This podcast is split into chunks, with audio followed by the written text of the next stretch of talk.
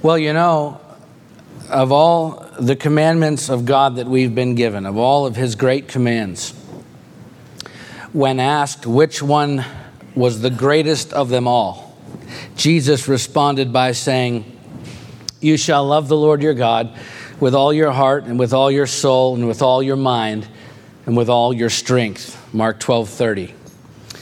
Didn't leave a lot of room for interpretation there, did he? means if you if you distill uh, the motivation behind all of the commandments down to just one, they really all boil down to us loving God with everything in us. Because if we get that one commandment right, then all the others will fall into place. You see, if, if God is our number one priority, if He is truly our first love, if we honestly long to please Him more than anyone else, including and maybe especially ourselves, then we will naturally want to fulfill all of his other commands because that's his will for us. And if we love him more than anything else, then his will will be our primary concern above all others. That's why it's the first and greatest commandment, because all of the others are dependent upon this one. Loving God more than anything or anyone else in heaven or in earth. And it raises some interesting questions when you meditate on that a little bit like, am I obeying that first and greatest commandment when I put myself before other people? Or am I honoring that commandment when I uh, chase after things in this world, as we're so fond of doing? I certainly have been in my life? Uh, uh, am I loving God more than anything else when I idolize a relationship in my life other than the one that I have with Him? Right? And, and here's one that can get really uncomfortable. When you ask yourself, is it possible for me to love God with all my heart and all my soul and all my mind and all my strength by living the way that I'm currently living? The honest answer to that question is no, some things would have to change in my life for me to actually love God with all my heart, soul, mind, and strength, And then what are those things that would need changing? And more importantly, am I willing to make those changes? Okay, because I, I don't think I don't think as Christians we have a big problem with understanding what God wants from us. Right? Most of what Jesus and his disciples taught is really not that hard to understand our problem is generally not one of comprehension, it's one of apprehension. We're afraid. Uh, we're afraid of what our lives would really look like if we made all of the changes necessary to pursue God's will for us with absolute abandon. And, right? What if He uh, wants me to sell my house? And live in something smaller so I can do more with the resources He's given me? Or what if He wants me to give up some of my favorite possessions so that I can learn to hold on tightly to some other things that maybe matter more to Him? Like time spent with Him? What, what if He wants me to spend less time with my hobbies so I can spend more time serving someone else? What if He wants me to, uh, to actually encourage and build up that person that I can't stand to be around? Right? Instead of always trying to take them down a few notches. What if God actually calls you to leave your current lifestyle or life choices in the dust so that you can pursue a calling that looks radically different than the life you're living now? We've been through that, my family and I. Those are unnerving thoughts for many of us. That can, however, turn into a watershed moment in your life when we learn to lay our apprehension down and go for broke in pursuit of God's will for our lives. But I'm telling you, you won't get there by willpower alone. Sheer determination won't carry you all the way through those kinds of life changes and the very real consequences that come with them. All right? There, there has to be something else driving you, something far stronger, far uh, more compelling than just your own determination. And what that something else is, is the key to living the kind of life that wholesale abandons anything and everything that stands between us and God's will for us. The key to that kind of life is that first and greatest commandment. You have to love God with all your heart, soul, mind, and strength loving Him has to overwhelmingly be your primary motivation if you're going to answer His calling in your life without quitting, without stopping short, without compromising or settling for something less and decidedly more comfortable. Because that's as far as you get with good intentions. You get part way usually to the part where life starts to get really uncomfortable, and then we settle for something less than what He's planned for us. Okay? The fact is, we need more than good intentions and determination. We need to love God more than anything and everything else if we're going to carry out His perfect will for our lives and make a lasting impact on this world. And, and the people who learned that perhaps better than anyone else were His first disciples who were more than ready to stand with Jesus in the Garden of Gethsemane as the soldiers came to arrest him. I mean, Peter pulled out a sword and hacked off a guy's ear. They were ready to go. Jesus, we're with you. Let's rock and roll. And then a few hours later, those same men are running for their lives, even denying Jesus, that they even knew him. Why? Because their own determination wasn't enough. Wasn't enough for them to be all that he'd created them to be they would have to learn to love him more than they loved themselves, more than they loved even their own lives, if they had any hope of answering his call, and what a call it was on their lives. It's why Jesus in John 21, after his resurrection, asked Peter three times Simon, son of John, do you love me more than these? Then feed my lambs. Simon, son of John, do you love me? Then tend my sheep. Simon, son of John, do you love me? Then feed my sheep. In other words, if you love me more than anyone or anything else, because you're going to have to, then answer the calling that I've placed on your life. But to be clear, it will require you to love me first, even more than you love yourself. So as we continue, our sermon ser- series, working our way through the, uh, these letters of John, we find the Apostle John sharing this very teaching of Jesus with the early church, which was at the same time being heavily influenced by the teachings of a man named Cerinthus and his followers. He was a false teacher uh, that later his teaching led to what we know now as Gnosticism, and we talked about all of that in depth uh, last week. So we won't go through it again today, other than to point out that the Gnostic teachings were encouraging these early believers to look to themselves, to their own interests first, as a way of becoming all that they could be. It was the idea that truth and salvation and even divinity were qualities inherent within every person apart from Christ, certainly uh, before Christ, so that nurturing our divine calling meant taking care of ourselves before anything else. It was the antithesis of the teachings and commands of Jesus Christ, which the Gnostics flatly denied the command for us to love God first.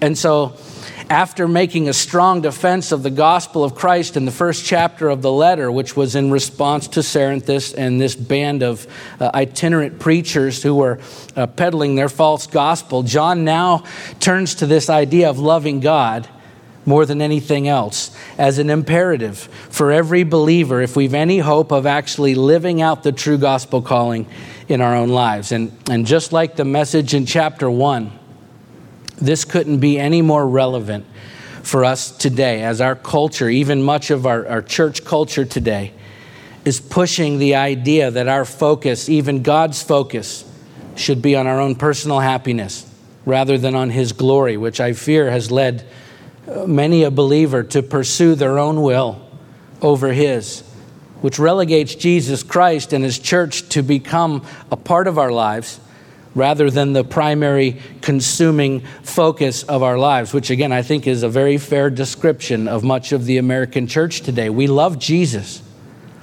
but do we love him more than anything and everything else? And especially, do we love him more than we love ourselves? And here's the point you see, because he doesn't command us to love him more than anything else so that we can have one more rule to follow. No, he, he commands us to love him more than anything else because he wants to be closer to us than anything else. But as long as there's something, anything in our lives that we love more than Him, we'll never be as close to Him as He wants us to be, as close to Him as we could be. So let's read it together and see what we can learn from John about loving God as we pick up the letter right where we left off last week at chapter 2. And uh, we'll start by reading the first two verses. My little children, I'm writing these things to you so that you may not sin. But if anyone does sin, we have an advocate with the Father, Jesus Christ, the righteous. He is the propitiation for our sins, and not for ours only, but also for the sins of the whole world. So, uh, John's picking up on the theme from the end of uh, chapter 1, where in uh, the last three verses he says, If we say we have no sin, we deceive ourselves and the truth is not in us. If we confess our sins, he's faithful and just to forgive us our sins and to cleanse us from all unrighteousness. If we say we have not sinned, we make him a liar and his word is not in us. Now, you remember from last week that these three verses in chapter 1 were a response to Cerinthus and his followers who claimed they were sinless. And furthermore, they were teaching others they didn't need the work of Jesus Christ on the cross for salvation either. And so uh, John emphatically states that anyone who says they have no sin is a liar. But instead of just leaving it there, he goes on in these first two verses of chapter 2 to explain the remedy of that sin, which we're all guilty of and which we all need. He says, The really good news for all who sin, which is all of us, is that Jesus Christ is our advocate and the propitiation for our sins. That word propitiation, as it is written in the ancient Greek, is the word hilasmos. It means atonement. In other words, Jesus Christ, our advocate, he is our defender has atoned for our sins. He's taken our guilt upon himself and paid the price of our guilty plea so that we wouldn't have to. And he did that not just for his inner circle or for those first disciples, but he actually made atonement for the sins of the whole, the whole world. Yet we know that the whole world is not saved from their sin. Why? Because we must accept that propitiation, that saving work of Christ by his grace through our faith. So that sin no longer has to be a barrier between us and God, so that we can love Him more than anything else. That's why Jesus overcame that barrier on our behalf. And so this is John finishing off that thought uh, that he started in chapter 1 in response to these false teachers who were claiming that they were without sin. And then as he continues, John starts to teach these early believers how to know if they're following that first and greatest commandment because there were many in the church at the time who, because of these false teachings, were beginning to question what it really meant to be saved and whether or not they were actually living according to God's will. So, John is attempting to address that confusion as he continues. Let's read verses 3 through 6. And by this we know that we've come to know him, if we keep his commandments. Whoever says, I know him, but does not keep his commandments, is a liar, and the truth is not in him. But whoever keeps his word, in him truly the love of God is perfected. By this we may know that we are in him. Whoever says he abides in him ought to walk in the same way in which he walked. Gee, John, that's a little tough. So he says, Look, uh, everyone in the church says they love God. Even these false teachers say they love God. But truly loving God means keeping his commandments. So if you truly love him like you say you do, John says, then you'll live like Jesus lived. You'll live your life according to his word, obeying his commandments. And John is so adamant about this point that he says, Whoever says, I know him, but does not keep his commandments is a liar, and the truth is not in him. Now, hold on, John. You just got done saying that none of us is without sin. And we know that sin is disobedience to God's commandments. So, how can any of us possibly be saved if we all disobey His commandments, right? That seems impossible, and it doesn't seem to make a lot of sense what he's saying. Well, it's the difference between knowing about Christ and actually knowing Christ. John, for the record, is talking about the latter here in verse 4 when he says, Whoever says, I know him, but does not keep his commandments is a liar. That word know in the original Greek is gnosko, which uh, is not simply knowing facts about Jesus or even being able to recognize him working in other people. It's actually knowing him personally. So, for those who truly know Christ, our relationship to sin has changed. There's still temptation. At times, we still fail. There's still sin. We may even go through seasons where we struggle with ongoing sin. But the one who has a true relationship with Jesus Christ will, first of all, recognize that sin for what it is, will confess it for what it is, and walk out the process of repentance, even sometimes when that's two steps forward and one step back. But we persevere because we love God and our desire is to please and glorify Him. So we're willing to walk out sometimes that difficult process of suffering the loss of our own will and our own desires in order to serve His will and His desire for us. It's loving God more than we love ourselves. It's not always getting everything right, which for most of us is an ongoing process, right, that occurs over a lifetime. It certainly is for me. On the contrary, for those who merely know about Christ but don't actually know Him, their relationship to sin is something altogether different. Those who do not know Jesus Christ can sin without recognizing it as sin. There's no conviction, there's no confession. Even when it's pointed out to them, there's no remorse and no repentance. And the reason there's no recognition of sin and no repentance of sin is because there's no relationship with Jesus Christ. They truly don't know him. And so John says the way you'll know the difference is the way they interact with God's word, with his commandments. Do they recognize his commandments and live their lives according to those commandments, failures and all, right? Or do they live in a way that is completely contrary to his word, denying his commandments, and yet still claim to know him? That describes these Gnostics that he was referring to. And I'd say this is actually where some significant elements of the American church are living today, unfortunately. Partially, at least, because we've been teaching in the church for a few generations now that all you have to do in order to have a relationship with Jesus Christ is to say a simple prayer, to go through the motions of repeating certain words after someone else. We call it a sinner's prayer, and then all of a sudden, poof, now you have a relationship with Him. And yet, when Jesus called men and women to believe in Him, He never said, Repeat these words after me, and then led them in a sinner's prayer, did He? No. Over and over and over again, what did He say? Follow me. Why? Because there's a big difference between simply believing in Jesus and actually following Jesus. His own brother James said, You believe that God is one, you do well. Even the demons believe and shudder. Right? The demons believe in Jesus, but they don't follow him. That's the difference.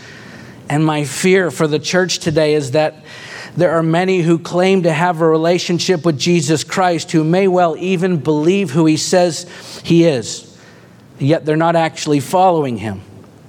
There's no relationship there. And the way, according to John, that we can tell the difference is how they live their lives. Are they following God's word, his commandments, or are they living lives which are completely contrary to God's word? And sure enough, you don't have to look far today to find many people in the church who are living lives completely contrary to the quite easy to understand commands of God, and yet they neither recognize their sin nor r- repent of their sin. Why? Because there's no relationship with Jesus Christ. But what makes it even worse is there are church leaders, pastors, elders, overseers, teachers in the church today who are teaching that we have nothing to repent for. That no matter our lifestyle or lack of adherence to God's commands, that we're doing just fine, and we have a spot reserved for ourselves in heaven simply because He loves us hey, He does love us. But according to Jesus, we have to love Him back. there has to be a relationship. Jesus said, If you love me, you will keep my commandments. John 14, 15. Yet there are pastors and authors and church leaders who are teaching that regardless of what we do or how we live, God's love will win the day and we'll all end up in heaven.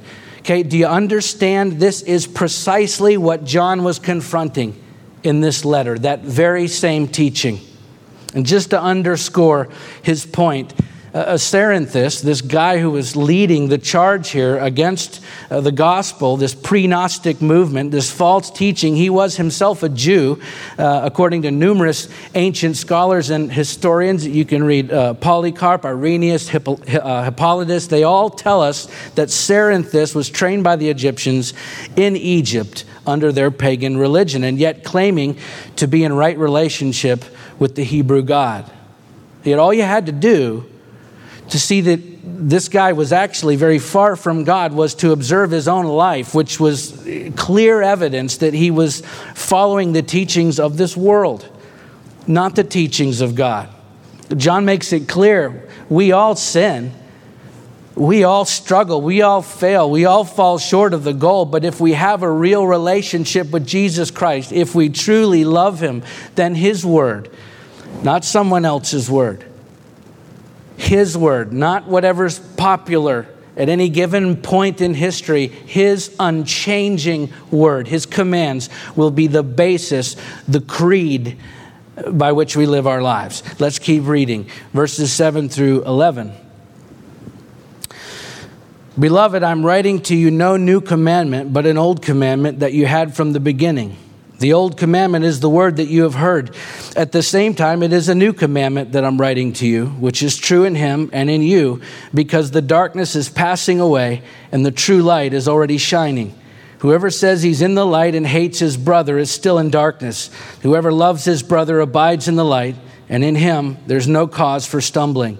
But whoever hates his brother is in the darkness and walks in the darkness and does not know where he's going because the darkness has blinded his eyes. So John starts out this next section with Beloved, I'm writing to you no new commandment, but an old commandment that you had from the beginning.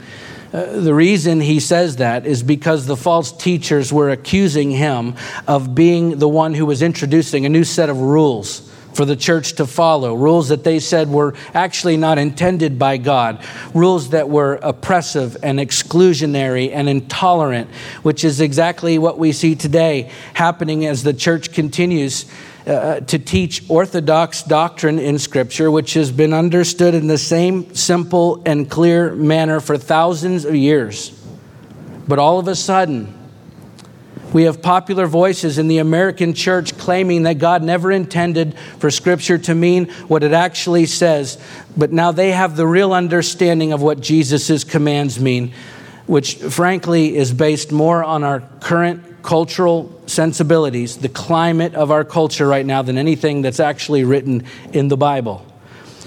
And so, facing this very same type of criticism by people claiming to have a new revelation, John says to his readers, Look, guys, what I'm writing to you is nothing new.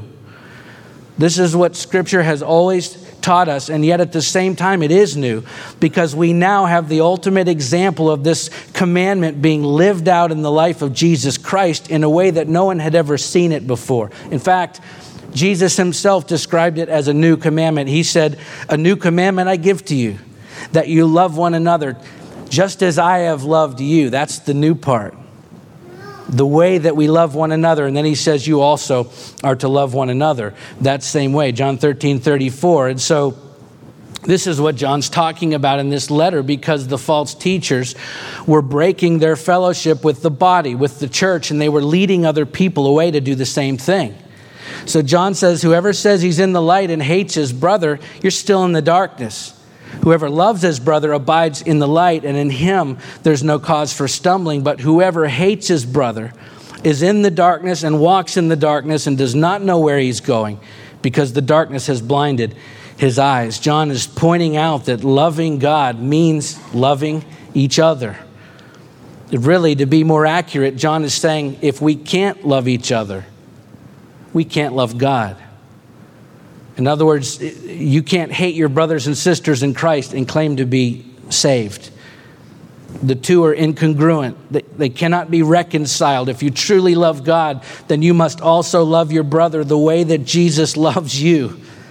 And by the way, uh, he's specifically referring to other believers here. That's an important point. It means how we actually love God can be measured by how much we actually love one another, other Christians.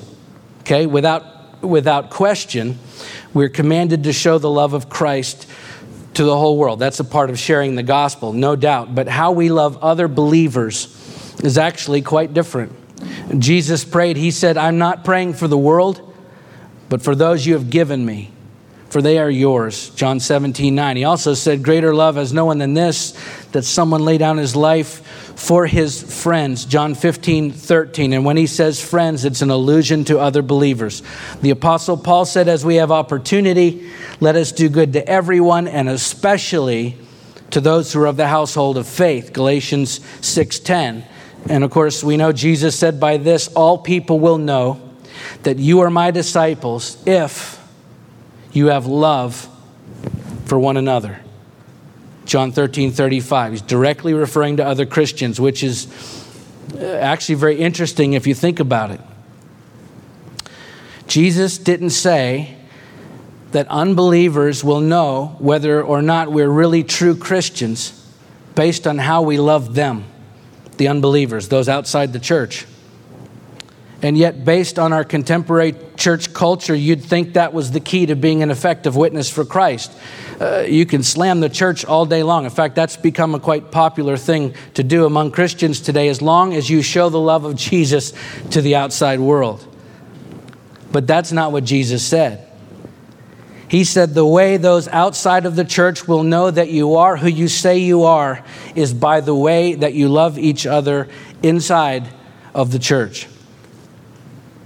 So, the authenticity of our testimony, as far as the world is concerned, according to Jesus, rises and falls on the authenticity of our love that we have for each other, our brothers and sisters in Christ, which is what John was pointing out in this letter here, because again, uh, the false teachers were dividing the church to the point that they were beginning to hate one another. And John says, Don't go around telling people that you love God if you hate each other because you don't love God. In fact, you cannot love God if you hate your fellow Christians. He doesn't leave a lot of room for alternate interpretations here. He's pretty clear that loving God means loving each other. So, so great. What does that kind of love uh, look like within the church? What does that look like in everyday practice? Well, the Apostle Paul gives us a glimpse in Romans uh, 12, 9 through 13. He says, let love be genuine. This is to the church. In other words, don't put on a face when you come to church or when you see each other outside of church meetings. Be real. Be genuine because we can't love each other if we're constantly pretending to be okay when we're not okay. We can't love each other if we don't know what's really going on in one another's lives. We can't love each other if we don't let each other in. We have to learn to be real with one another if our love is to be genuine. Paul continues abhor what is evil, hold fast to what is good. We have to reject anything and everything that tears each other down. So, talking about each other in a negative light when that person isn't around, uh, trying to make others feel small so that we can feel better about ourselves, right? Criticizing other Christians in a way that is not constructive, putting ourselves in what we want before others. We can't love each other if we don't reject what is evil and hold fast to what is good. And then Paul says, Love one another with brotherly affection, outdo one another in showing honor. We should be going out of our way to honor one another, to build each other up, not to tear each other down. And then he says, Do not be slothful in zeal, be fervent in spirit, serve the Lord. One of the ways that we show love toward each other is by serving.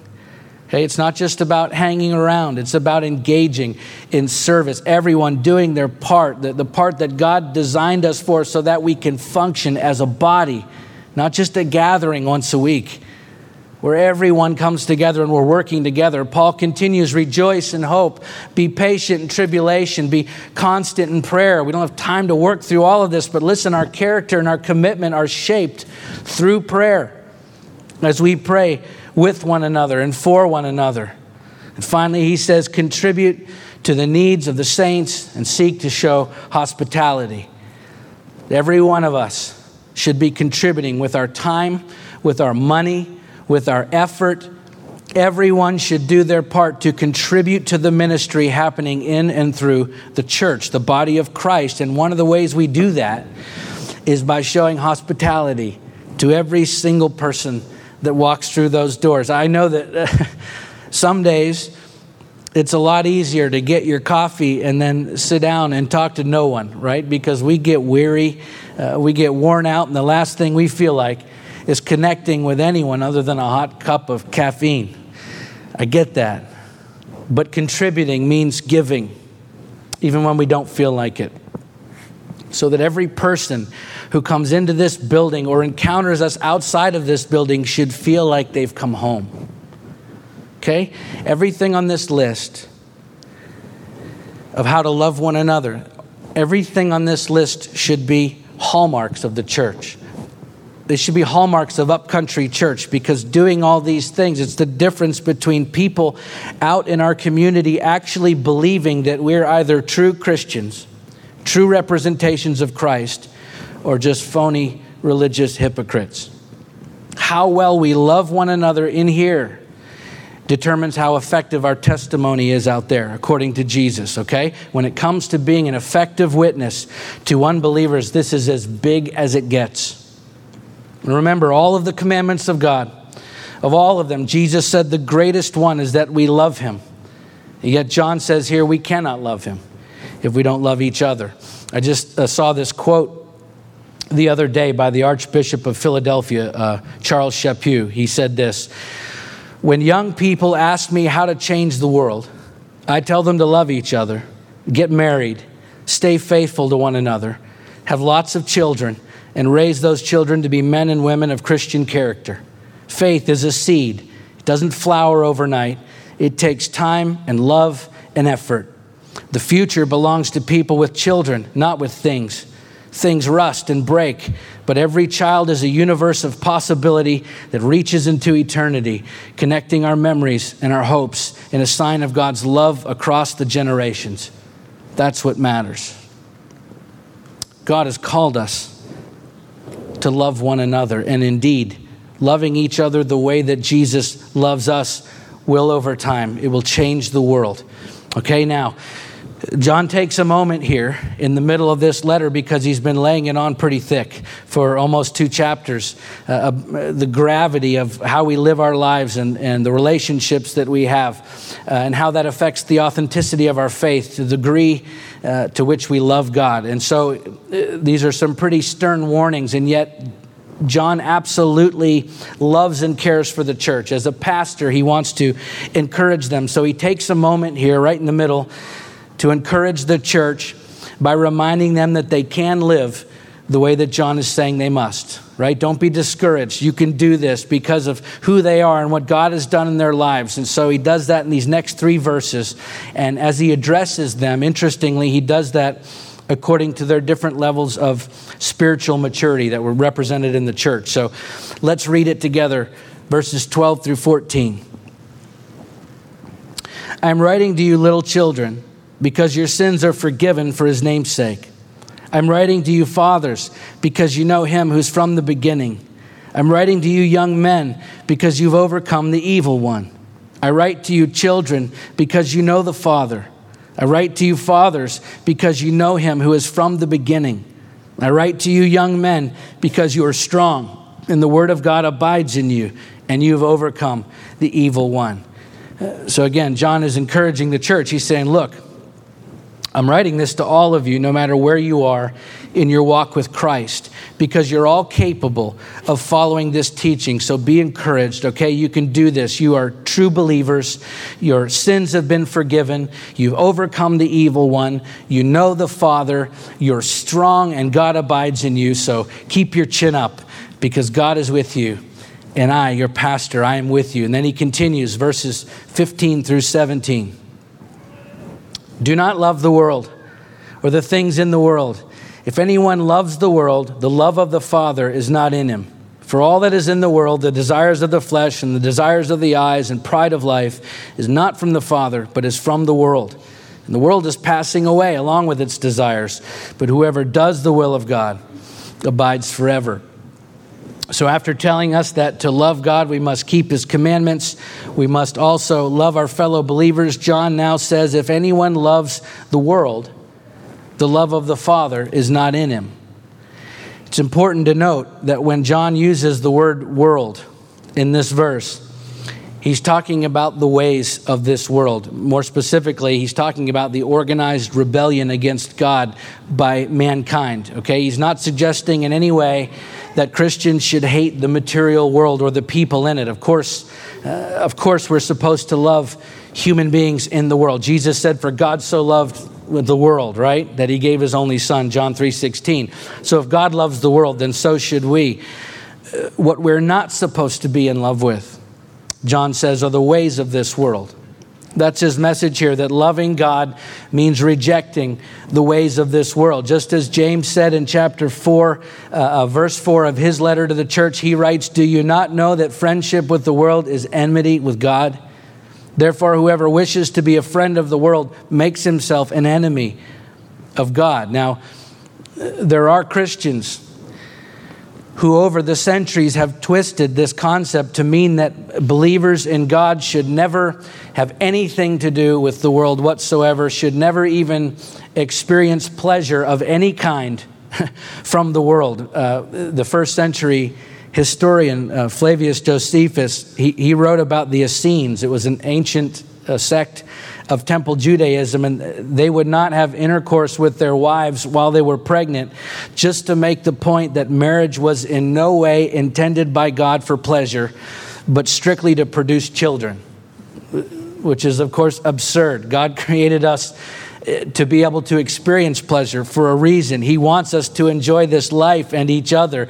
Ecclesiastes chapter 3 talks all about that. And so John's not taking issue with that here at all.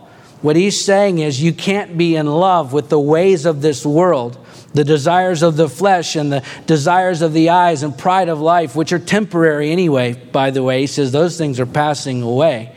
You can't be focused on and in love with those temporary things and also be focused on and in love with an eternal God at the same time. You have to choose one or the other.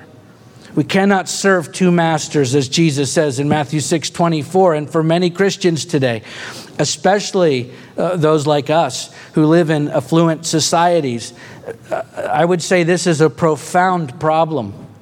Okay? Because as much as much as we think we are biblically minded, I'm not sure we always appreciate just how much this world actually dominates our way of thinking right?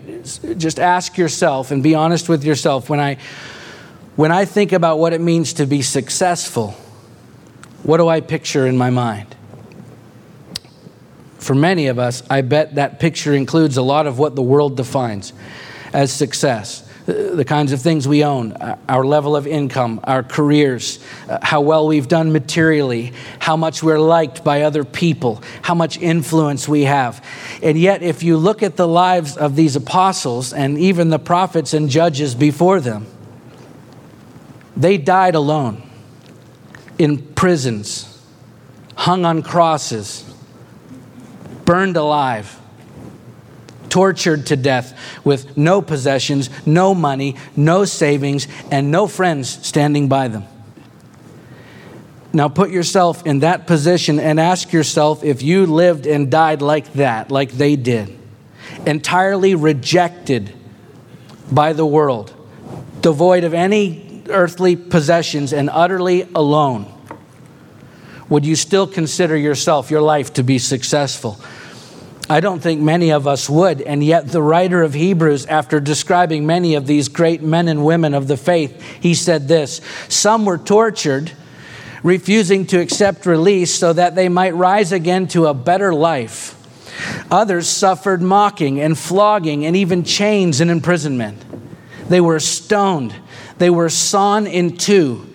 They were killed with the sword. They went about in skins of sheep and goats, destitute, afflicted, mistreated, of whom the world was not worthy, wandering about in deserts and mountains and in dens and caves of the earth. And all these, though commended through their faith, did not receive what was promised, since God had provided something better for us, that apart from us, they should not be made perfect. Hebrews 11, 35 through 40. Does that sound like success to us? I don't think it does, not for most of us, and yet these people's lives were the very definition of success in God's eyes. See, I think we've been fooled into following the ways of this world to the point that we don't even realize how much our thinking is affected by it. When, when you think about someone being beautiful, how do you picture them? Is it beauty by the world's standards, or is it beauty by God's standards? Because those are two very different standards. We've been fooled into following the ways of this world, thinking that we can love God with all our heart and soul and mind and strength and still love the ways of this world at the same time. And John says, I'm sorry, you cannot do both. Loving God means rejecting the ways of this world. And look, just to make you feel better, I'm still learning this lesson in my own life every day because we've been programmed to believe that the world knows what's best, and it's so easy to fall into that way of thinking. It has become too easy for us to be okay with things that the world says are okay, even though God very plainly says they're not okay. So I continue to ask myself the question that I've been asking for years now is it possible for me to obey God's greatest commandment, to love Him with all my heart and all my soul and all my mind and all my strength by living the way that I'm currently living? And I'll just tell you, at, times on this journey, I've found the answer to be no which means some things have had to change in my life. And then, of course, I have to be willing to make those changes. And I'm sure I'm, I'm not done yet there are most certainly more changes to come. You see, it's all a part of loving God.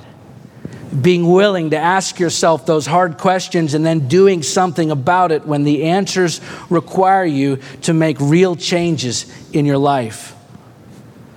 And so I'm just asking you this morning are you open to that? Are you willing to make some changes if need be? What if God actually calls you to leave your current lifestyle or life choices in the dust so that you can pursue a calling that looks radically different than the life you're living now? Are you willing to do that? It's not about another set of rules to follow, it's about being as close to Christ as you can possibly be. So, what if He calls you to uh, love others in a way that you never have before? What if He calls you to a level of commitment to His Word or to His church that you never even considered before? Are you willing to make those kinds of changes? Are you willing to actually live your life differently than you have been? You'll have to. You'll have to.